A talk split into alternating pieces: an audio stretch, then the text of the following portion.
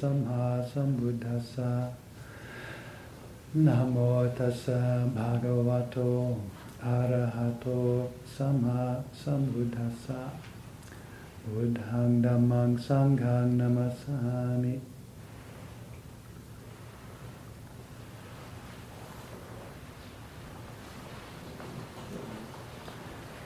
Chris just did the traditional chant requesting a Dhamma talk. And I just did the traditional chant introducing a Dhamma talk. These traditions go back at least 2,500 years. I think that people are rounding it up to 2,600 years now. So time is still passing. And one of the things that the Dhamma, the Buddha, that, uh, attributed to this Dhamma, this teaching, is the characteristic of uh, timeless. I'm holding a watch. There's this great quote from uh, oh, one of the masters of the church, the Catholic Church. I can't remember it. It'll come to me. But he was he was very interested in science. This is back in the 12th century or something. And uh, they were at the time they were trying to were very interested in in uh, uh, this hour hour uh, little thing hourglass. Know, so sand in a glass that goes through a narrow passage. And so they knew they were they, they could they could tell they were measuring something time. And the quote is like when when someone asks when someone asks me what time is or what what is time, I feel like I know it. But when I try to answer them, I can't quite say what it is. So we, we live our lives in time. Uh, or so it seems. But we don't actually know what time is really. It just seems so obvious, right? Time is passing. Like, look, there, there went some right there. Did you see it? Time just went by. So we, we actually use, we speak about time often in terms of physical location. We talk about time in terms of space. Because we kind of know what space is. So we kind of going forward in time or back, way back when. We're talking about forward and backwards. So we're using these ideas of, of physical motion or physical location to talk about time because time is, well, what is time? We, again, it's very difficult to talk about it other than uh, in terms of metaphor. And, and yet, it's always part of our experience. We're always kind of relating to the past and anticip- anticipating the future. And this is true at the time of the Buddha. so even, at, even in his time, uh, people were very concerned about time. Um, and the Buddha relates our, our, our, our situation dealing with time to something like being kind of muddled or being confused. Uh, so a confused person uh, asks himself, was I, was I in the past? Or what was I in the past? Or having been what in the past, what did I later become? Will I be in the future? What will I be in the future? How? How will I be in the future? Have, what, given what I am now, what will I become in the future? So there's these questions about the past, the questions about the future, often preoccupy us. They, they take up a lot of space in our minds. We wonder, like, what's going to happen? What will happen next? And so we're, we're, we spend a lot of our time uh, let me turn it down just a little bit. just a little bit. I'll speak a little louder. We spend a lot of our time thinking about something which isn't actually here. So the cliches about time. The past is something which is gone, which is dead and gone. It doesn't exist. It seems like it exists in our minds. We talk about the past as though it's a real thing, as though it were a place you could go, like a, a, a some some giant record you could go look stuff up in. But the record is really only our memories.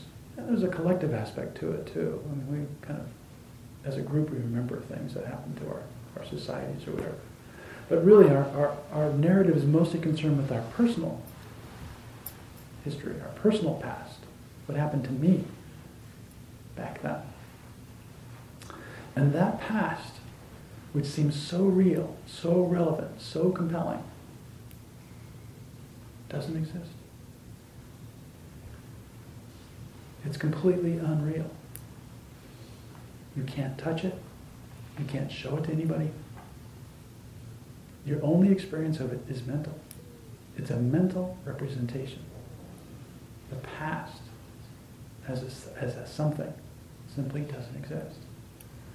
And that's what's confusing about it, because it seems real. We, tr- we, we tend to think about it and treat it and relate to it as though it were a real thing. And guess what about the future? you can see where this is going, right? you can all anticipate the future. You know what I'm going to say next. Almost. You nearly know what I'm going to say next. The future isn't real either. The future is the future is something that we represent in our minds as a set of maybe something like probabilities, uh, likely outcomes. We anticipate futures. But the future, when it actually arrives and becomes the present, is always at least a little bit different than what we anticipated. And the farther out it is, the less likely it is to be exactly the way we represented it to ourselves.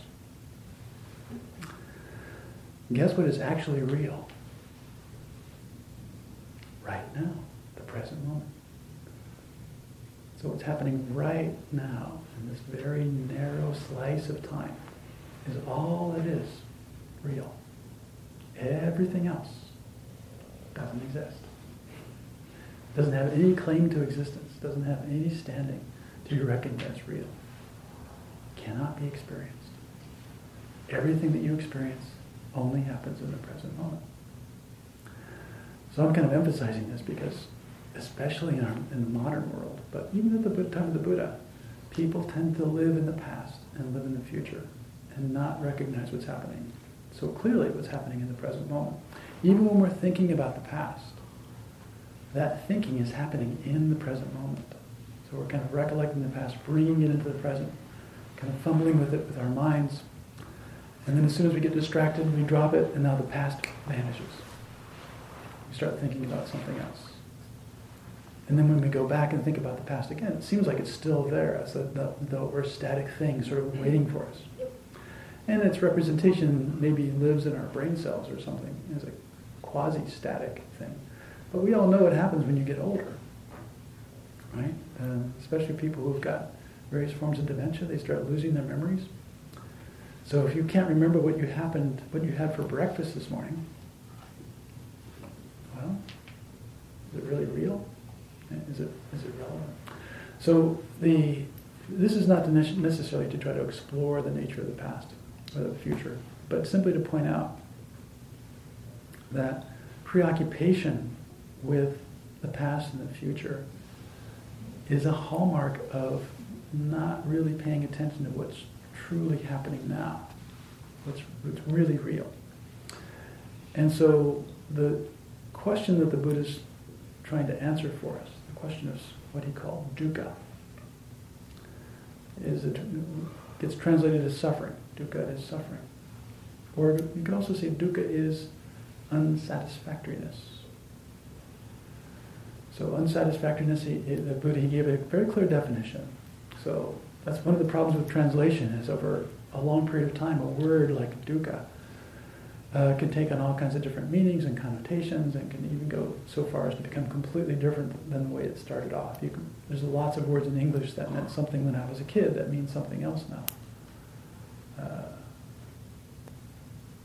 I can't think of any, but but I, have kind of seen that sort of linguistically, that, that words change their meaning over time. So the word dukkha, the Buddha defines it as birth is dukkha, aging is dukkha, death is dukkha, sorrow, lamentation, pain, grief, and despair are dukkha. Not to get what one wants is dukkha. To be associated with what one dislikes is dukkha. To be separated from what one likes is dukkha. Now, we can all relate to those things. We almost don't need a word for it. We just know how it feels. We don't like it.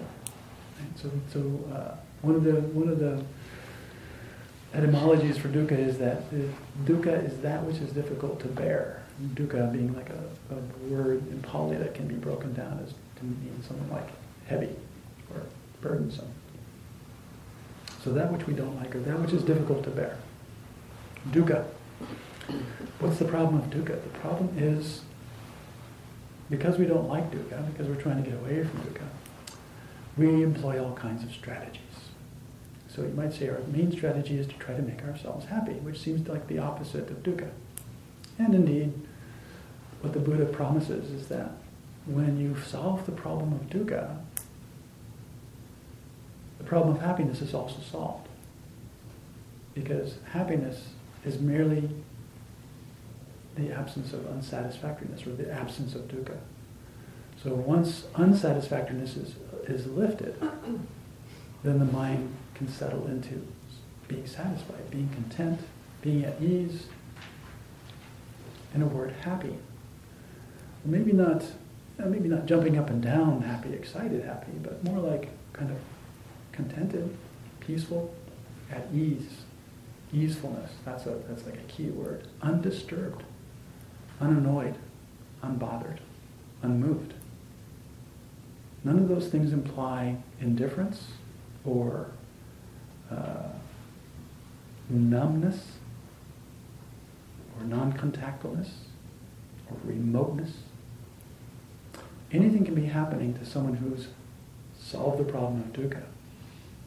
Because they've solved the problem of dukkha, they can be experiencing aging, sickness, and even death, and be unmoved by it. Basically, still be happy, still be content, still be okay with the way things actually are. That sounds pretty amazing. To be content in the face of all the vicissitudes of life, whatever they might be. That freedom from dukkha doesn't happen in the future. It happens in the mind right in the present moment. Now, it's true that we do have to undertake the practices and employ the methods and see for ourselves. But the seeing is something that happens uh, in your immediate experience of this moment.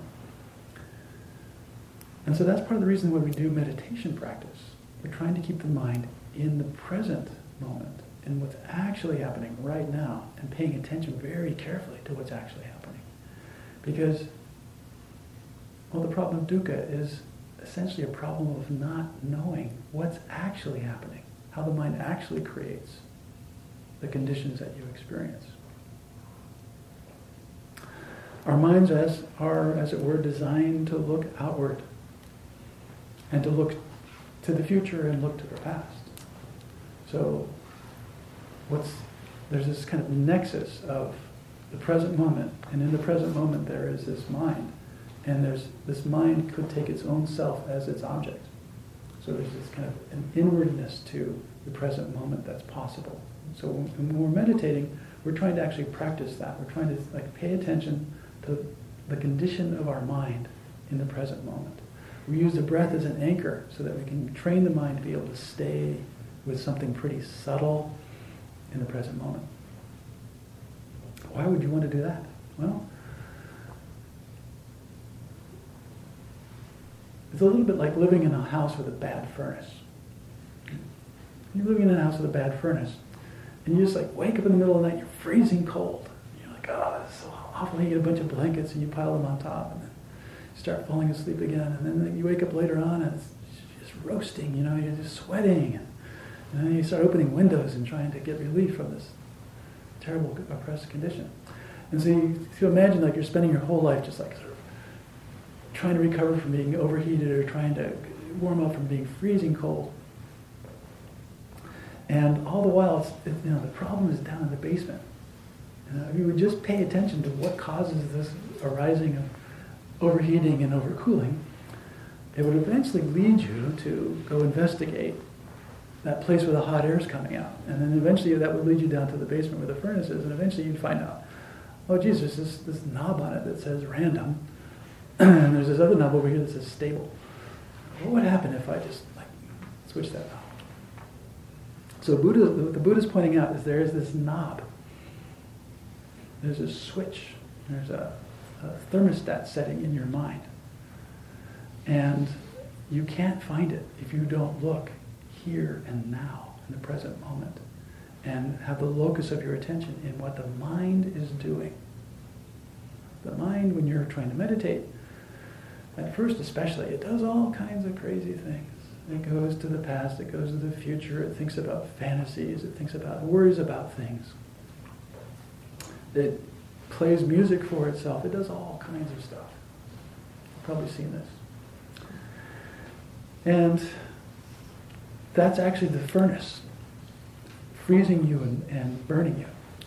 It's the crazy furnace in your basement, doing stuff that you don't seem to have any control over.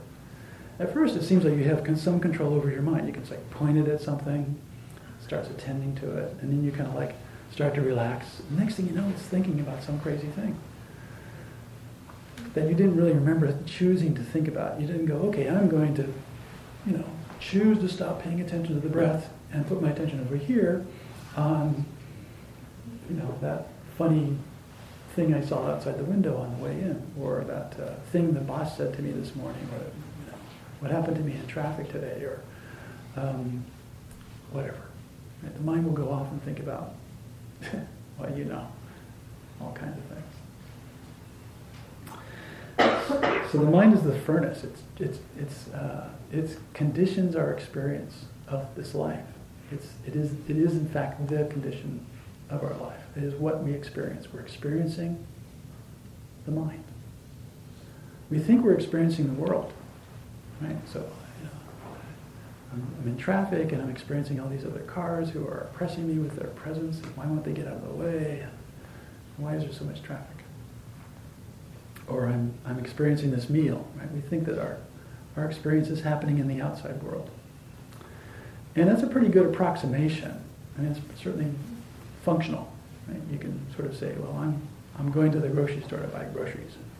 Everybody will understand what you mean. If you say, I'm going to experience going to the grocery store in my mind, that seems weird. that doesn't seem quite right. But the reality is that everything that you're, you have in experience is coming in through your five senses. Right? So there's this kind of analytical aspect of Buddhism where we, we consider uh, how do I know that I'm in a room sitting with a bunch of people? My sense data is telling me that. Like I'm looking around and I see all you people and I see, okay, the roof and the floor. Well, you know, where did this idea of floor come from? Well, guess what? It came from like really early childhood because you like your mom put you on the floor, you crawled around on it, and then Later on, you started getting words, and you started putting it together. Oh, this is what they mean by floor when they say that word floor. Like, don't put your muddy feet on the floor. Right? You know what it means. But at first, you had you had to learn that. Right? So you have this direct physical encounter with the material world, and then we add concepts to that, and now we now we can represent the internal world. We can represent the external world to ourselves in our minds using concepts. Well, the concepts are a little bit remote from the actual experience. So if I say the word floor, that's a little bit different than the actual feeling of this surface here. But for the most part, we just simply represent these things to ourselves in our minds. We don't actually have to touch the floor in order to know what floor means. So when you say you're going to get in the car and drive to the grocery store and buy some groceries, the mind like, can put that whole thing together into this nice compact symbolic representation of an actually very complex set of operations that have to take place for those things to happen. Because it's so efficient and it's so easy to represent the world to ourselves this way, we do it pretty much constantly. And we start to take the representation of uh, the world via concepts as the world itself. And it's, it's, just a habit. We kind of we, we're used to thinking about things and thinking that our thinking is an accurate representation of how things really are. Because for the most part, it's pretty functional. It seems to work a lot. But again, it's that crazy furnace that, that creates all these problems for us. So when we experience pain and suffering, when we experience loss, when we have to endure grief or pain, or aging, or sickness, or face death, those things don't happen in the future either. They happen in the present. They happen in our immediate experience. That's when we really have to know what that unsatisfactoriness is, is when those things are actually happening. And what makes them unsatisfactory is our minds. It's not that they're pleasant or fun. But pleasure and pain are not the same thing as happiness and unhappiness. And this is a this is kind of a subtle but important point. For some reason lately I've been thinking a lot about dogs. I grew up with, with my mother liked to raise show collies and miniature dachshunds. And uh, we also had uh, quarter horses, goats, chicken. I mean, we had a lot of stuff where I grew up in Arizona. And uh, so I, you know, I just I love dogs. Uh, I'm actually kind of a cat person, but I just I think dogs are great. So one thing about dogs is dogs are kind of a model of happiness and, and, and suffering. So, so dogs, when they're happy, there's no real doubt about their emotional state. Right? They're showing you their, their tails are wagging and they're kind of running around excited in circles. And so when they see their favorite toy or their favorite person or their, you know, they're, they're going to go for a walk, like you can relate to how it feels. Right? That's, that's like kind of happiness. That's worldly happiness in the, in the form of a, uh, a dog's experience of it. And so when we talk about happiness, that's usually what we think of right? Feeling of being really, you know, pleased about what's happening or what's about to happen, um, the way dogs are. Uh, so dogs are, and we can sort of, we can actually kind of, uh, uh, you could say, uh, get a contact high off our dogs. Right? The dog is really happy. That's making us happy too. Right? So the dog is, is the dog is, if anything bad happens to the dog, unfortunately, we have to suffer alongside the dog. It's like, oh, poor, poor doggy, you know stepped on a thorn. Ow. So, so we, we, we actually, we're, so empathetic. Uh, and it turns out that most, like pretty much all social mammals are very empathetic. So, uh, you know, mice are, if, if a mouse has to witness another mouse being brutalized by a big mouse, a little mouse getting brutalized by a big mouse, that little mouse, the, the witnessing mouse is actually traumatized by that witnessing. That's how sensitive we are as, as animals. We're, we're like mice times a thousand. So we, we empathize with each other, we empathize with animals, and uh, we know the feeling of happiness and unhappiness, but mostly through this encounter with pleasure and pain. So, so dogs don't, I mean, dogs never suffer like, you know, a long internal monologue about the meaning of life, right? It just doesn't, it doesn't occur to them to have that kind of. They're not really equipped for it. So when they're happy, it's because they're encountering pleasure, right? So their favorite person, their favorite toy, the food they like, they're, they're kind of grooving on the actual pleasure, the mental pleasure of that contact. And, uh, and if they're not getting what they want, then they're, they're maybe they might be bored or restless, or they might sleep. Uh, but you know, the anticipation is what they're going to get. They get pretty excited. So we can, we can relate to that because we had exactly the same experience. When we're about to get something that we really want, you know, we're experiencing a kind of happiness. And when we're consuming it, we're experiencing a kind of happiness. Buddha called this worldly happiness. And humans have a lot more ways of getting worldly happiness than dogs do, but it's the same principle. So you know, your, your favorite blog gets updated or your favorite you know, television show has a new episode coming out or your team wins or the politician you favor gets, de- uh, gets elected and the one that you disfavor gets defeated. Um, so, you know, art, culture, music, all these things are sources of happiness, pleasure, pleasurable contacts for human beings. But the experience of that happiness is just like the dog playing with its toy or playing with another dog. It's pleasurable contact in the world. Here's the thing the dog never notices. Whatever pleasure starts has to end. Whatever wonderful acquisitions one gets, one has to lose. So the, so the dog is, is, you could say, stuck. There's no way out. The dog has, in fact, literally, um, this is for all you dog owners out there, you probably know this. the dog has to have pleasurable contacts every day in order to stay mentally healthy. If you deprive any mammal of pleasure for an extended period of time, that, that will affect it uh, physiologically. There'll be uh, genetic expression, epigenetic expression of particular factors that will cause some parts of the brain to shrivel away, and all kinds of unpleasant things will happen to the animal physiologically if you deprive it of pleasure. It's got to have feeding, it's got to have social contact, it has to have a lot of things in order to be healthy. Now, ordinary life provides everybody and most animals with all the pleasurable contacts that they need, but obviously it's, it's possible that one could find oneself in circumstances where those things are absent. And so what the Buddha is pointing out is that when we have to face illness, sickness, death, separation from what we love, there's going to be this kind of opposite of pleasure, a thing called dukkha, or unhappiness. So the happiness that he's pointing to is not a happiness that counts on physical encounters with pleasant objects. And this is the, this is the, uh, this is the crux of the matter. Of course, dogs can't do this, so we have to leave dogs behind. We all know about physical, about worldly pleasure. And, we, and there is a kind of happiness that worldly pleasure brings about, worldly happiness.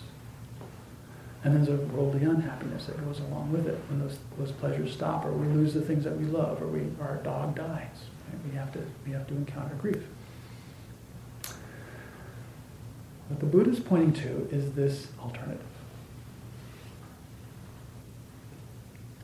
The alternative is to understand how it is that the mind operates so intimately that you're able to like basically follow it down to the basement and turn the knob. The pleasure of the world you know, all of the pleasant sense contacts, social, physiological, pleasant sights, pleasant smells, pleasant tastes. But pleasant conversations and pleasant movie watching experiences and pleasant encounters with family, all these things are helping us to stay happy and healthy as human beings in an ordinary sort of way. And our existential truth is that they're all subject to loss.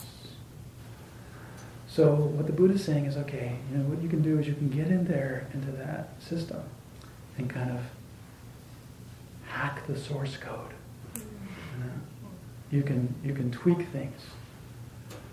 But in order to do that, you have to understand how it works very, very thoroughly. You have to see how the mind goes from being happy to being unhappy over and over again. You have to see what causes, what are the causes of unhappiness. And at first it's very kind of vague and not clear and it seems like it's the outside world doing it. But eventually you do get to see that for the most part, what's making you unhappy, what's causing you mental stress, are things like the past and the future. Things which don't actually exist. Things which aren't actually happening right now. You know, if you're stuck in traffic, you're in a warm, protected shell, uh, surrounded by peaceful people. You know? If you're grieving, if you're raging, if you're suffering over it, it's because you're making yourself do that. The situation is actually quite peaceful to be sitting in a nice warm car. It's not that bad. But the mind can make it hell. The mind can make anything into hell. So the, what the Buddha is pointing to is that this hellish aspect of the mind is something that's happening uh, because of actual causes and conditions that we can intervene into. So here's the formula for, for the Four Noble Truths. You've heard it many times. See how, how relevant it is. The first noble truth is the truth of this suffering, this unsatisfactoriness, this difficulty that we all have to face and bear in our ordinary lives. The mental distress that we feel, that which is difficult to bear, unsatisfactoriness.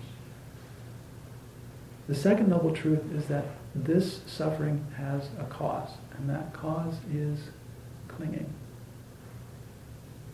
grasping, holding on to, latching onto, attaching to, identifying with. There's a lot of different ways to, to name it. But it's the mind's relationship to objects that it sees in the outside world. Uh, remember that the world is something that we represent to ourselves in our minds. So what the mind is actually clinging to are mental representations. Like your, your mind can't actually reach out and pick up this bowl. You can pick it up with your hand. The mind, the mind can sort of think that it's picking it up, that it's taking possession of it. But it's simply a mental representation of what's happening. Here's a mental, here's a, here's a little mental exercise which illustrates it. If you walk out and you go to put your shoes on after, after this is over, your mind will go, oh, there's, there's my shoes. There's all these shoes out there, but the mind picks up just one pair and goes, those are mine. Right? And so it's taken possession of this physical object. But the physical object doesn't know that it's yours. It's just, it's just a physical object. It's completely, uh, doesn't have any, any sort of bias on the situation. So, so, you put your shoes on, you walk, you start walking down the street, and then you look down and you notice, it kind of weird. And you look down and notice, oh, they're not my shoes. Right? Someone else is wearing my shoes. I'm wearing somebody else's shoes. So now the mind is like, dispossess those shoes. Now they're alien shoes. And you've got to like get rid of them, right? So, but it's all mental representation. The, the idea of mind, the idea of shoes, these are just things that the mind is presenting to itself. And so that whole kerfuffle or say you go out there, and you look for your shoes and they're gone. Like, where are my shoes? Who took my shoes? Some guy who's wondering why these shoes feel weird. So that this, the kind of suffering that could come from a situation like that, or any similar situation that involves things that belong to me, my family, my reputation, my car, whatever it is. That's the mind grasping at things. It's, it's taking possession of things that aren't really its. Right? The shoes aren't really your shoes, actually. They don't actually belong to the mind. It's just a convention that we all follow because we're social animals and we have this idea of possession. But when it gets right down to it, uh, if they were your shoes, then you could decide, you know, what happens with them. If someone takes your shoes, are they really yours? actually your, the shoes just really belong to nature, and the convention of, of mind is something that we're doing with our minds. So this, this kind of grasping onto things is the cause of the vast majority of our suffering. When we lose anything that's good that we've grasped onto, we suffer. And when we have to put up with something that we don't want, it's like, oh no, like, yeah. um, they're saying bad things with me about me on Twitter people are dissing my reputation on Twitter. Right? Uh, you have to put up with that because you're on Twitter. So you, you, you've attached to an idea of a reputation in a, in a certain field, whether it's a professional field or a trivial field. Um, when things go wrong and you, you, whatever is being attacked, if you've identified with it, then you have to suffer. And our bodies are, are like that too. We, just like the sh- pair of shoes. We think our are our body. Sure seems that way. Every time you wake up, there it is. Every time you go to sleep, still there. So it's, it's our constant companion. But you really carefully examine the body, you, can, you can't help but see. It's just like a pair of shoes. Right? It comes about due to causes and conditions. It's not permanent. You don't really know where it came from. You can't really make it not age or not get sick or not die. Not really under your control. So is it really you? Is it really yours? Sound like rhetorical questions. But these questions are all pointing to this, this knob in the basement on the furnace. Right? The thing which is causing the suffering is clinging. That's the second noble truth. And the third noble truth is when the practitioner has seen how this works, the first thing they do is they try switching the knob over to the other setting. And that's called the cessation of suffering. The cessation of suffering happens when you stop clinging, or the mind stops clinging. And it can be like it stops clinging to just a little bit of stuff, or just a little bit of time. If you have a little bit of clinging that you let go of, then you have a little bit of relief from suffering. If you let, let go of a medium amount of stuff, then you have a medium amount of relief from suffering. The more you can let go of, the more relief you have. The training is training the mind, and it's not just sitting in meditation, by the way. There's a lot to it. But the training is, is, a, is a, a thoroughgoing, uh, all possible vector way of training the mind into this mechanism of clinging and suffering and leading the mind step by step to see for itself the magic knob of happiness down in the basement. That way is called the Eightfold Noble Path. And that's the fourth noble truth. Right view, right intention, right speech, right action, right livelihood, right effort, right mindfulness, and right concentration. And so you can sort of see that it's not, not just sitting in meditation. That's an important part. But, but really taking the Buddha's teaching seriously means taking all those parts seriously and trying to employ them as much as you possibly can in all possible settings. So, uh, a very important reminder of how to stay on the path is the First Noble Truth. Ask yourself at any given moment, am I completely, unshakably? Is there no suffering in my experience?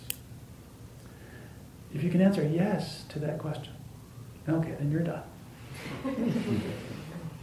Success. But if there is suffering, then you're still in contact with the First Noble Truth. And that's an opportunity to explore the second noble truth. And that will lead you to the third and the fourth. They're all interconnected.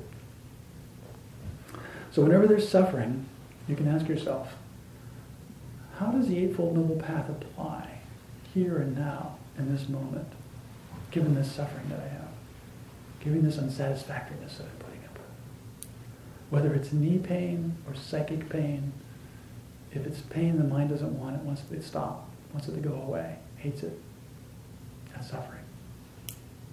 Being stuck in traffic, if you're suffering stuck in traffic, if you're suffering at work, if you're suffering at the dinner table, sucking, suffering hanging around with people that you wish you didn't have to hang around with, it's the mind doing it to you. It's really not that bad. We've got a pretty good deal going on here. You know, we're living in a peaceful time in a peaceful country and uh, we're living in a warm, protect, protected environment. We have enough to eat. We have clothing. We have shelter. We have access to medicine. That's pretty good. You know? That would totally make your dog happy.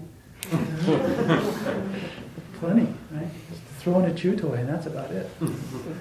So we've got like all the requisites for happiness, and yet we still manage to make ourselves suffer. That suffering is all mentally induced. And the Buddha is like pleading with us to please look in there and find out how it is that the mind does that. Here's how. When you see for yourself, you know, then of course the first thing you'll do is drop it and experience the relief that comes from the fulfillment of the path. It's a gradual progress. It doesn't happen all at once. So keep watching the mind, keep watching the mind. And sooner or later you'll see, oh, part of the reason I'm suffering is because I have such a strong opinion about how things should be different. And I'm, I'm kind of holding on to my view that traffic shouldn't be stuck like this, or that, that guy shouldn't have taken my parking space, or people shouldn't treat me that way, or whatever. I really have this strong kind of thing that's going on in my mind over and over again. What would happen if I just said, oh, man, I don't care. It's like, it's okay. It's okay. I just drop my, my position. Well, you already know what's going to happen. It's going to be easier. The mind will relax. That's cessation of suffering. That's an experience of it. A little bit of letting go, a little bit of relief.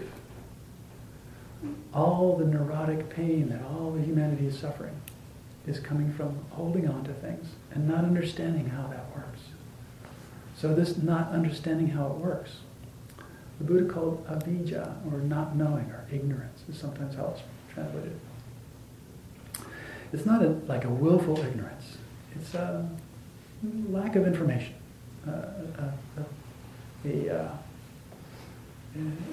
being inadequately informed.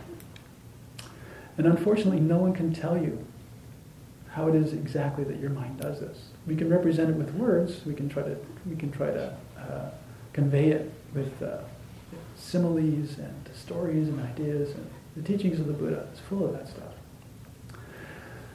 But his stories are always concluded with like, you have to practice. You have to see it for yourself, and you can't just see it once. You have to see it over and over and over again. You have to see how the mind grasps on the thing, hurts itself accordingly, and that when it stops grasping, that it feels good, that it, that it feels better, feels lighter. The mind gets happier and happier. The more you practice, the happier you get. You could go years without meditating and make tremendous progress on this path by just following the Eightfold Noble Path, the way it's laid out in the suttas. Mostly it's about giving up the habits of selfish grasping after one's own advantage in the world and uh, constantly reflecting on what would be the right course of action, uh, what would be the wholesome thing to do or say in any circumstance. The more you do that, the less you burden the mind with the agendas of the self. And as you've seen, it's the self that suffers. And it's the self that takes possession of things. And it's the self that has to lose possession of those things. And it's all imaginary. And so by purposefully practicing right speech, purposefully practicing right action, right livelihood, purposely cultivating right view and right intention to the, to the best of your understanding and ability, you are necessarily putting forth right effort you are necessarily putting forth right mindfulness and right concentration. It might not be quite yet to the point where you're going to experience total release from all suffering, but you will, you will, you inevitably have to see how the mind, as it lets go, it gets freer. As it gets freer, it experiences more happiness. The deeper you see that, the more, the more experientially you experience it, the more, the more frequently you have encounters with that truth, the more intuitive it becomes, the easier it is for the mind to actually come to places where it's able to let go of everything, even for a moment. Let go of being somebody. Let go of having any kind of opinion. Let go of wanting anything. Completely let go. And in those brief moments, there's no suffering at all. There's just this. Just this. It's good enough. The mind's content. And just this is just this moment. There's no past, there's no future. The thing that's actually happening right now is all there really ever was. So the mind experiencing that contentedly, that's freedom.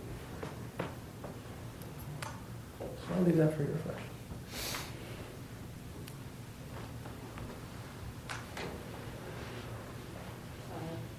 So someone needs to say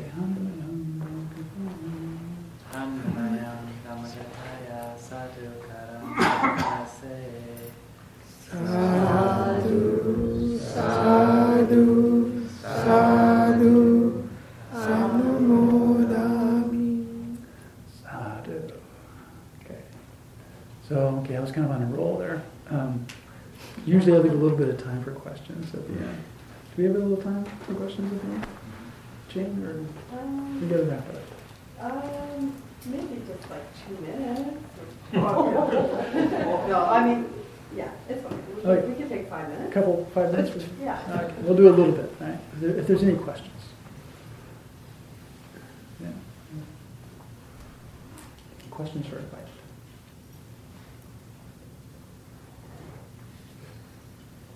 Hmm?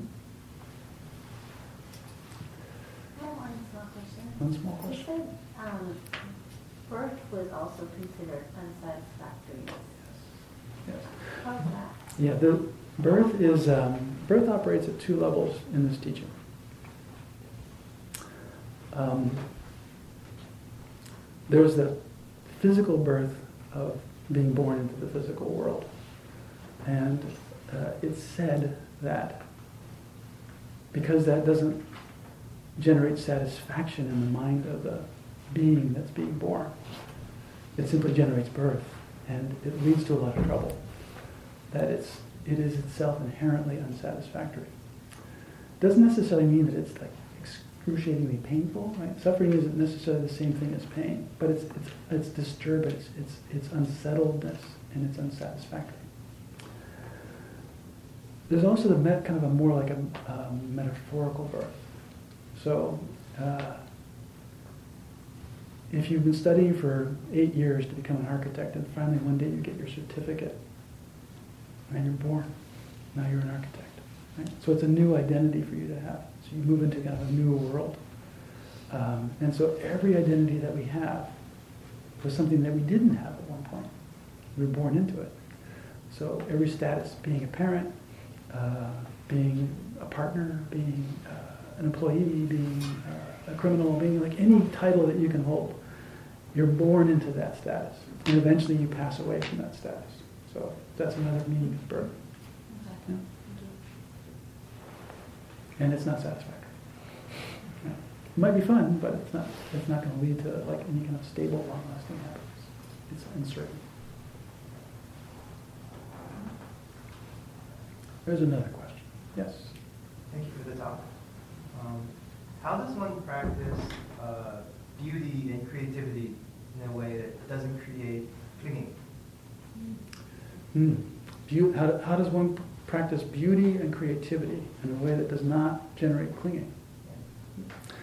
Well, I would say the way you do it is you train yourself to watch your mind, whatever you're doing. Eating lunch, going for a walk, driving the car, grocery shopping, waking up in the morning, falling asleep at night, talking to people. Whatever you're doing, you train yourself to watch your mind and notice when suffering is arising. See where clinging is happening and try to let it go. That, that training, that constant sort of mindfulness, will be brought into your art. Right? So then you'll, you'll see, okay, I'm trying to create a particular feeling or a particular beauty in this, in this thing that I'm creating, and I really, like, I really want it to be a certain way. And I can see that there's a kind of clinging in that, in that desire. And see if you can drop it. Right? So, so there's nothing that's sort of the ordinaries of everyday life, including computer programming or, or uh, sculpture or uh, composition of music or talking to your mom. There's nothing, none of that requires that you suffer, and none of that requires that you be asleep to what's going on. And so you train yourself to not be asleep, and you train yourself to find where, where the mind is clinging by following suffering to its root. Right? Every time you follow suffering to the cause, you'll see there's something in there where the mind is going, I want it to be a certain way. It's holding on to an idea. And then you see if you can let it go. Sometimes it'll work, and sometimes it won't. But the more successes that you get with trying to drop stuff and see what happens, the more deeply convinced you'll be that there's no point clinging to anything. And at a certain point, then it becomes like your second nature. As soon as clinging comes up, you go, oh, nah. And you just drop it. And then you can do anything, no matter how beautiful or creative it might be. Now your motivation might change. You might, you might see that part of your desire to create beauty is tied up with an identity of being someone who creates beauty. And that identity itself is bound up with something unsatisfactory because you can never really fulfill the ideal or whatever. Like you might, how, your analysis might show you something different. It's still possible to drop the identity of, of like me, the, the you know, budding artist, or me, the, the you know, accomplished engineer, or me, the this, the me, the that. Drop the title and still do the thing that you're good at doing. And whatever comes out will still be okay. Right? But there'll just be less suffering around the whole process because of that training. Yeah? Okay. Okay. I guess we should wrap it up. Yeah? So we'll do just a little bit more chanting.